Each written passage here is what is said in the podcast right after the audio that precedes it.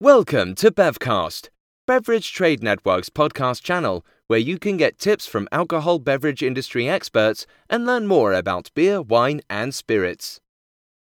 In this episode, we talk about Mendoza in Argentina, part of a wine region series by Bevcast. Mendoza has become one of the most famous and highly acclaimed wine regions in the world and is virtually synonymous with Malbec wines. Mendoza now produces more than 60% of all of Argentina's wine and accounts for an even greater share of the nation's exports of wine. The Mendoza wine region is known for its high altitude and low humidity, with the average vineyard located at least 2,000 feet, 600 meters, above sea level.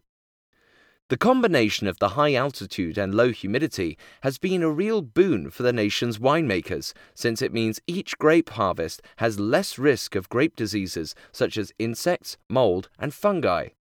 Moreover, in recent years, there has been rapid experimentation with high altitude Mendoza wines capable of growing at even higher elevations.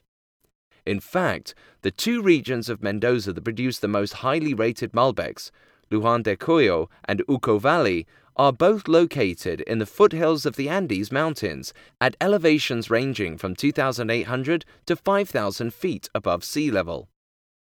Overall, there are more than 1,500 wineries in Mendoza.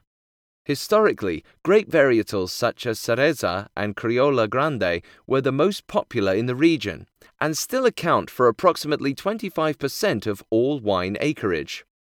However, Malbec and other red varietals, especially Cabernet Sauvignon and Tempranillo, now account for more than half of all wine produced in Mendoza. In recent years, Mendoza has attracted critical acclaim not only for its high quality wines, but also for its transformation into a leading hotspot for wine and luxury travel. Thanks for listening to today's episode.